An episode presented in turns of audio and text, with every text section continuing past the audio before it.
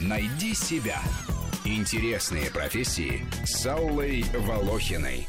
Директор по клиентским впечатлениям или менеджер по клиентскому опыту, специалисты, занимающиеся управлением качества обслуживания. Такие вакансии начали появляться в последние годы в крупных российских компаниях, в основном сервисных, а также в банках. Умное руководство понимает необходимость поддерживать хорошие отношения с клиентами. Их лояльность обеспечивает прибыль. Согласно исследованиям, 70% клиентов, которые отказались от услуг компании и воспользовались услугами конкурентов, сделали это из-за низкого уровня сервиса.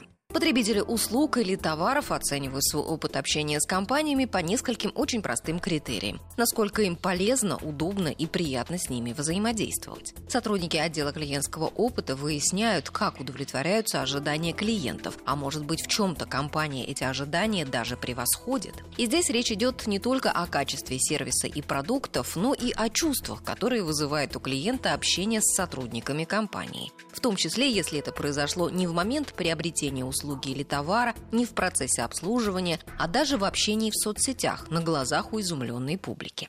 На прошлой неделе разгорелись два ярких скандала. Посетительница грузинского кафе в Москве посетовала на своей страничке, что в этом заведении не разрешают гостям заряжать свои гаджеты. Поэтому, если разрядился телефон, а ты ждешь важного звонка, приходится быстро доесть и идти туда, где доступ к розетке не воспрещен. В диалог вступила владелица сети этих кафе и сделала это так неловко, что скандал не затих, а напротив набрал обороты. Бизнесвумен заявила, что это их правило и точка. Причин объяснять не стала, просто посоветовала никогда ни от кого не зависеть и носить с собой переносную зарядку, а со всеми претензиями обращаться к ее юристу. Публика страшно удивилась такому негостеприимству. Посыпались такие комментарии. Малогрузинское кафе на Малой Грузинской. Хозяйка молодец. Зачем отказываться от собственных принципов из-за каких-то там жалких клиентов? Ходят тут всякие, деньгами в лицо тычут, работать мешают. Такое поведение смотрится особо странно, учитывая кризис и конкуренцию, а также то, что уже и на остановках городского транспорта стали делать зарядные разъемы. Припомнили и то, что в этом кафе не принимают пластиковые карты к оплате, сопроводив это комментарием, что это для удобства черной бухгалтерии. Репутация заведения определенно пострадала. Я даже не знаю, как меня дернуло к вам привязаться с этим рублем. Ну, тут озвереешься целый день. Ну, тебе хамят, ты хамишь. Тебе не доплачивают. Ты обсчитываешь, ну а что да делать? Да ладно. Вы же не по злобе, а так. Ну?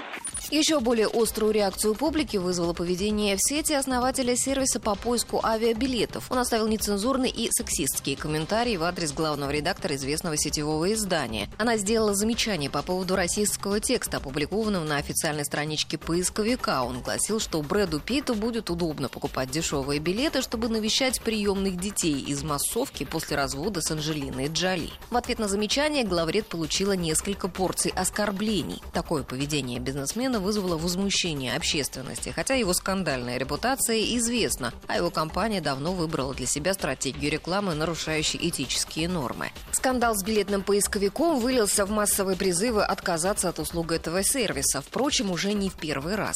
Пользователи заговорили о необходимости развивать институт репутации в стране, когда определенные стратегии или высказывания официальных лиц или компаний напрямую влияют на их бизнес.